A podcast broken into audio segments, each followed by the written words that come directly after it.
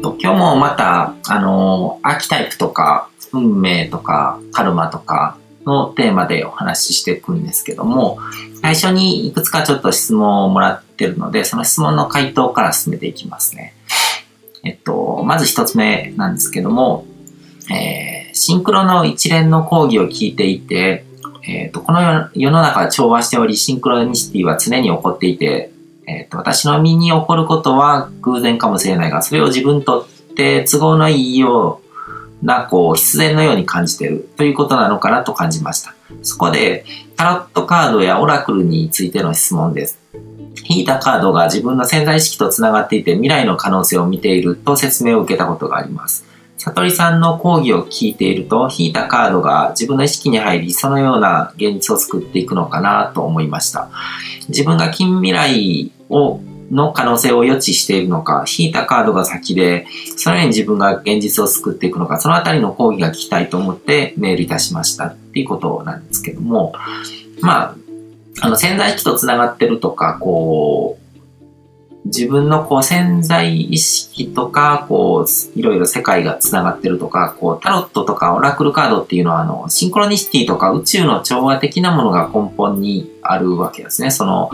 まあ、心理って言ってもいいし、何らかの法則性って言ってもいいし、あの、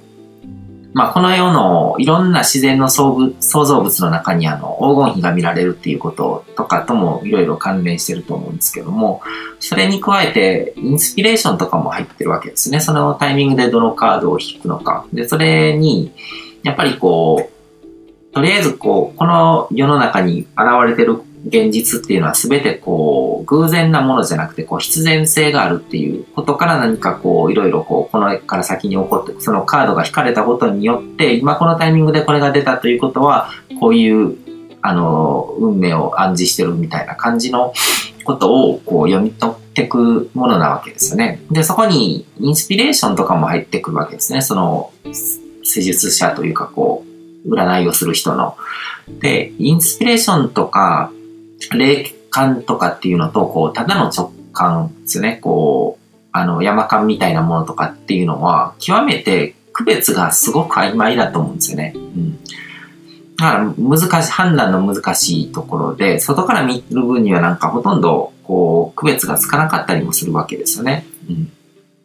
で、見る方のこう直感ですね。見るって書く方の直感っていうのは、あれは経験に裏打ちされた科学的なものなんですね。こう自分の脳の中にある情報の中からパパパッとこうゲシュタルトができてるから、その状況に合わせて、こう重ね合わせて次に起こることはこういうことだとか、何かこう全体の構造が見えたりとか、そういう直感、あの見る方の直感とか、ひらめきとかそういうものは、まあ、ある意味科学的なものなんですけども、見ない方の直感ですね。感じるっていう方の感じる、あの、直感っていうのは、まあ、文字通り感覚とか、こう、山感とかと変わらないんですよね。うん。で、ただ、その、それは効果とか意味がないのかっていうと、そうでもなくて、こう、占いとかってどうしてもこう、コーチング的な要素が出る、あるわけですよね。だから何かこういうものが見えたっていうことを誰に伝えられるかによって、誰にどういうふうに声をかけられるかによって、やっぱその人の中でこう、重みが変わってくるわけですね。うん。だから、権威性があったりとか、ラポールができてる人が、こう、山間で伝えたことっていうのは、ラポールされてる人にとっては予知とか予言とかにもなり得るわけですよね。うん。で、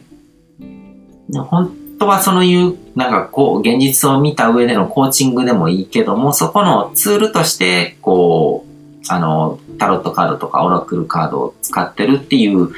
あの、捉え方がいいのかなって思うんですね。それを使うことによって結構こう自分にこうインスピレーションが降りてきやすいとか、あの、直感力が上がって、こう、相手からの話とか様子とかから何かをこう察知する能力が上がるっていう人も、やっぱり自分のこう仕事道具として、あの、そういう人もいると思うので、うん。で、あのー、ただ、こう、全く無意味なツールじゃないけど、そういうコーチングをするためのツールみたいな感じになってるのが多数なのかなっていうふうには思いますね。本当に何かを読み取ってる人も多数ではないけどいると思うんですよ。そんなにみんながみんなこう、うまく読み取れてるわけではないとも思うんですね。本気でリーディングできる人ももちろんいると思うけども、その数は全体からするとやっぱり少ないと思うんですね。うん。そこは、あの、知ておく必要があるのかなっていうふうには思いますね。で、この方は、あの、別の質問で、こう、調和ってどういうものなのか、あの、説明があれば嬉しいみたいな感じの、こう、質問もくれてたんですけども、まあ、宇宙の調和っていうのは、あのこの宇宙を支配してる法則性みたいなものですよね。だからいろんな創造物の中にこう黄金比が現れたりとかするのとかって、まあそれもそうだし、こう天体の運行みたいなこう大きなもののこう、こう、バランスの取れた様子であったりとか、こう原子とか分子の動きとか、こう素粒子の振る舞いとかを見てると、そういう、あの、物理学とかそういう自然科学ですね。そういうものをこう、まあ数字とかの並びとかそういう数列とかもそうですよね。何かそういう法則性とかそういうのを見ると、そこにやっぱりこう神の意志とか、こう神の計算みたいなものを感じたりするわけですよね。で、調和を取るっていうのはこう、まあ要はバランスを取るってことだと思うんですけども、こう人間目線で見るとバランスを取ろうと思ったら計算が必要なわけですよね。うん。なんか適当にやってバランスが取れるみたいなことっていうのはなかなか起こらなくて、そこにバランスがあるからには何かこう、そういうふうに計算して設計した人がいるんじゃないかっていうふうに見るわけで、ただその、この宇宙をデザインした創造主の計算みたいなものがあるとして、そういうものへの if とか、こう、簡単の念っていうのが、こう、調和っていう言葉にこもってる気がするんですよね。うん。だから、なでも僕らが生きてるのはそういう宇宙なんだっていうことで、で、それをこう科学者たちがこう必死になってこう解き明かそうとしてるけど、今のところ何か完全なる回答は出てないっていう感じですね。うん。まあ、何かしらこう、法則性があるんだ、こう、調和のようなものが取れた世界に生きてるんだっていう認識ぐらいで、まあ、一般のに生きてる僕らは問題ないのかなっていうふうには思いますね。で、えっ、ー、と、また次の質問なんですけども、講義の中で2016年から地球の周波数が変わるという質問への回答があって思い出したのですが、去年か今年くらいからこの世界二極化していくとよく聞くのですが、いまいちその説明がピンときません。そういうことを言う人に二極化とはどういうことなのと聞くと、周波数が上がる人とそうでない人、アセンションする人としない人とか、繋がって生きる人と分離で生きる人とか、幸せからお金を稼ぐ人とあの不安から働く人と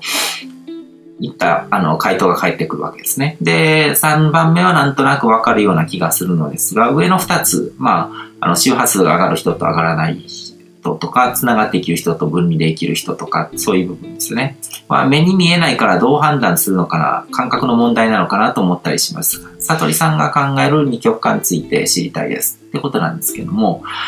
うん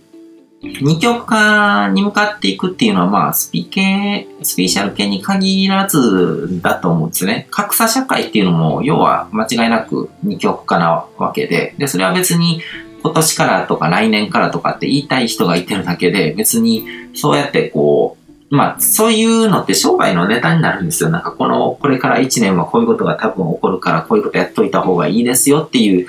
ことを言うと、まあそういうスピーチャルなものを信じる日本人って信じるの好きなので、そういうのを。だからそういう人らはなんかこう何かをこう勝手に感じ取って、こう、買ってくれるわけですよね。その自分の売りたいものを。うん。だからそういう方面で使われてることがほとんどだと思いますね。で、あの、実際になんかこう、法律がこういう風に変わったからこれから1年はこういうことが起こりますとかであったらすごく論拠があるわけじゃないですか。でもなんかスピーチャルな感覚でなんかこう地球の波動が上がってるからとかって誰がどうやって測ったんだっていう話じゃないですか。うん。で、そういうものが多すぎるんですよね。で、そういうものに引っかかる人も多すぎるからなくならないのかなっていうふうには思いますね。で、えっ、と、物事を何らかの視点を持ってマクロン捉えたら、絶対に何かの傾向を見直せるんですよね。何とでも言えるんですよ。だから、スピ系の人が言うことは多くの場合はまあ感覚なのであんまり真に受けなくていいと思いますね。十分なデータを取って、で、信頼性がある、こう、機能的な、あの、統計学的な傾向なのか、実際にこうデータを解析して何らかのこう解析法とかに当てはめて本当にこう明らかにこう相関関係がだからこういう、あの、風になってることには関係性がちゃんとあるっていうことは証明された状態で言ってることなのか、それかその理論に沿って論理的にちゃんと演算をこう重ねていって、数学的なこう演劇的な、あの、数学的な証明でこう導かれた結論なのかっていうところを見る必要があって、そういうのがないのってやっぱりもう感覚だったりとか、あの、そういうものだと思うんですね。例えば、まあ、言葉って本当に何とでも言えるんですよ。あのまあ、こういうことも言えるわけですね。この世には2種類の人間がいます。ポテトチップスを食べる人と食べない人ですって言ってもいいわけじゃないですか。で、これって、あの、正解とも不正解とも言えるし、あの、これなんか言ってるようで何も言ってないんですよ。ポテトチップス食べる人間と食べない人間がいるっていうのは当たり前のことじゃないですか。それと同じだと思うんですよ。その、あの、周波数が上がる人とそうでない人に分かれていきます。で、あの、なんか言ってるようで別に何も言ってないですよね。うん。なんかそういう言葉遊びをしてる人が多いと思うんですね。科学的思考が入ってないものの中には、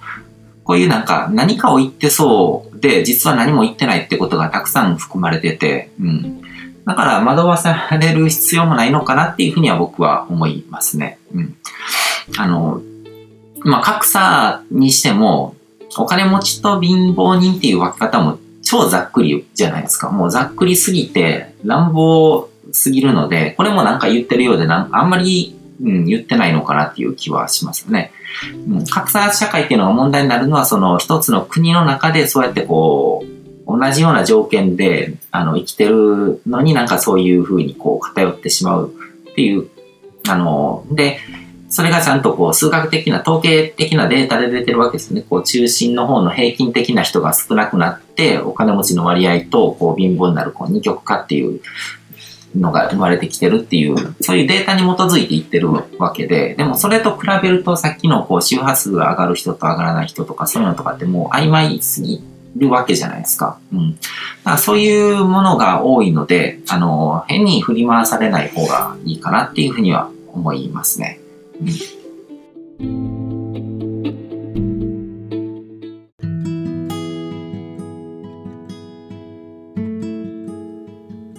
今回も最後まで聞いていただいてどうもありがとうございます。チャンネルの説明ページの方に僕が提供している悟り式コーチングの最初の2ヶ月分を無料で受講できる案内があります。ゴール設定とアファメーションについて詳しく解説してるんですけども、僕自身もこれらのことを本格的に取り組み始めて、で、それで大きく人生を変えたという経験があるので、あのまだ受講したことがない方であったりとかこのタイミングでピンとくる方はぜひ登録して体験してみてくださいまた僕がどんな人間なのかを簡単に知ってもらえる2分ほどで読める会員プロフィールのリンクも貼ってます。僕自身がインターネットを通じた出会いによって自分の人生を大きく変えたのでこの出会いがあなたの人生を変える良いものになることを願ってます。ではまた次の放送でお会いしましょう。